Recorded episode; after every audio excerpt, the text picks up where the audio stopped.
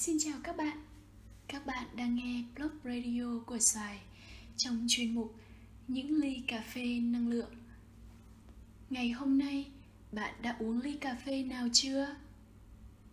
Sài Gòn, ngày 6 tháng 6 Vậy là chúng ta đã trải qua một tuần đầu tiên thực hiện giãn cách xã hội trên toàn thành phố theo chỉ thị 15 Riêng quận Gò Vấp và phường Thạnh Lộc, quận 12 thực hiện theo chỉ thị 16. Tình hình diễn biến dịch bệnh đang rất căng thẳng và phức tạp. Chúng ta hãy cùng nhau nghiêm túc thực hiện các biện pháp phòng dịch và luôn ghi nhớ 5K bạn nhé.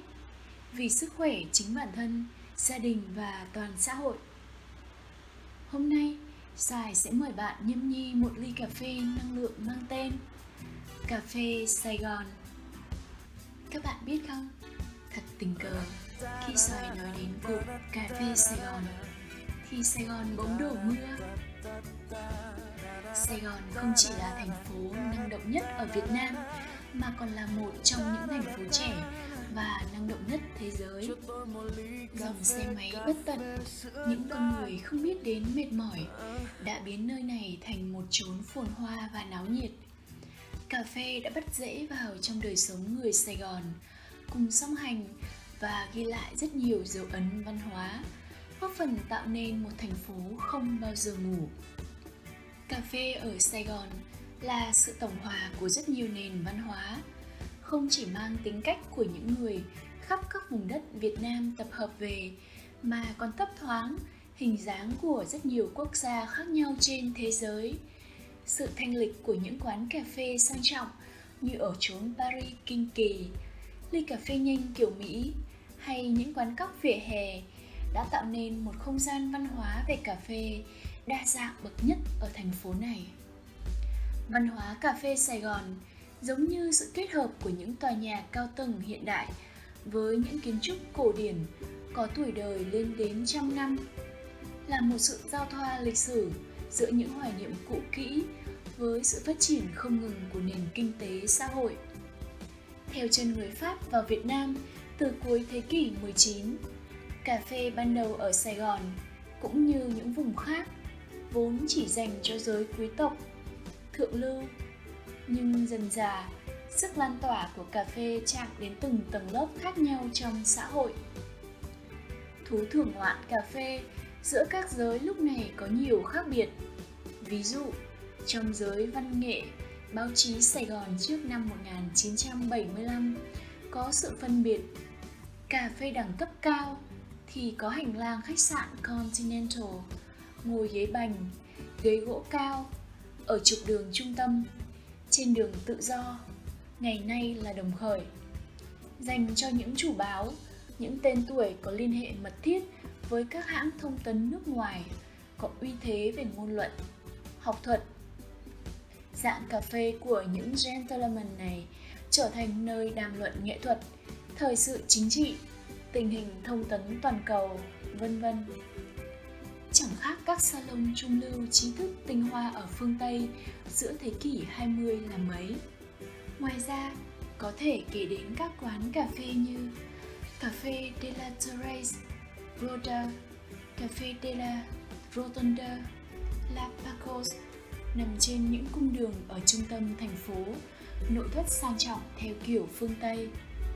Trong khi đó, giới ký giả địa phương gần với quần chúng bình dân hơn lại thường ngồi ở những quán cóc trên góc đường Phạm Ngũ Lão, Bùi Viện, gần các tòa soạn nhật trình thời đó. Đặc thù của dạng quán này là nằm trong khu lao động, không gian đầy vẻ bụi bặm, khách khứa đa dạng, nhưng nhìn chung thì đều ra vẻ năng động và dấn thân.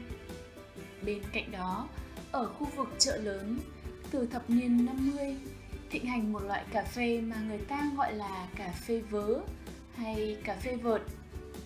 Cà phê được cho vào túi vải mà dân chơi cà phê hay gọi vui là chiếc vớ, nhúng vào siêu nước sôi, kho độ vài phút rồi mang ra phục vụ khách. Những quán cà phê này phần nhiều của người Hoa mang đến một cảm giác vừa bình dân vừa thanh tịnh nhưng dẫu cách thưởng thức của mỗi giới có khác biệt, nhưng sự mê ly sau khi thưởng ngoạn cà phê thì ai ai cũng đều có thể cảm nhận được. Vượt qua rất nhiều thăng trầm lịch sử, cà phê sài gòn vẫn có những sức sống mãnh liệt và phát triển mạnh mẽ đến hôm nay. Là một giao lộ văn hóa, sài gòn thu nạp dân cư từ tứ xứ trên khắp việt nam. Bên cạnh đó là một trong những điểm đến hấp dẫn du khách sài gòn cũng là thị trường lao động quốc tế, tập trung rất nhiều chuyên gia, người lao động từ nhiều nước trên thế giới. Điều này cộng với lịch sử nhiều biến động của nơi đây đã khiến văn hóa cà phê sài gòn năng động và khác biệt rất nhiều so với những vùng đất khác ở việt nam. Sài gòn dễ dàng chấp nhận cái mới trong khi vẫn lưu giữ cái hồn, từ đó biến đổi cái mới trở thành cái riêng của mình đó là lý do cà phê sài gòn có nhiều vị, nhiều kiểu khác nhau, nhưng tự chung lại để tạo nên một sự tổng hòa đẹp đẽ giữa những quán cà phê cóc vỉa hè, những quán cà phê cũ kỹ đầy ắp kỷ niệm và những quán cà phê sang trọng với không gian tuyệt đẹp. Chắc chắn bất kỳ ai ở sài gòn cũng dễ dàng tìm được một không gian cà phê phù hợp với mình. Và nhắc đến sài gòn không thể không nhắc đến, cà phê sữa đá.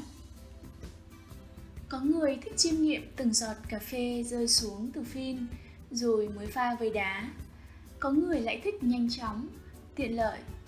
Nhưng dù theo phong cách nào, vẫn cứ phải cà phê sữa với đá, tận hưởng tròn vẹn cay đắng dịu, sự ngọt ngào lan tỏa trong vòm họng, cũng như sự mát lạnh đánh tan khí trời oi bức quanh năm.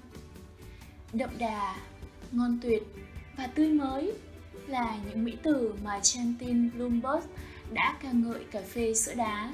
Khi xếp loại thức uống này vào danh sách những ly cà phê ngon nhất thế giới. Từ những chính khách nổi tiếng như cựu Tổng thống Barack Obama, Thủ tướng Canada Justin Trudeau đến những đầu bếp nổi tiếng như John Quater cũng đều mong muốn được nếm thử. Thứ thức uống dung dị mang đậm cái hồn của con người Sài Gòn này. Ai đó đã nói rằng sống được ở Sài Gòn thì trở thành người Sài Gòn và cà phê mà động lại được trong lòng người Sài Gòn thì tất nhiên cũng là cà phê Sài Gòn. Có thể ví văn hóa cà phê Sài Gòn giống như một bản giao hưởng tuyệt vời với đủ mọi cung bậc cảm xúc, càng nghiền ngẫm lại càng phát hiện nhiều điều hay ho.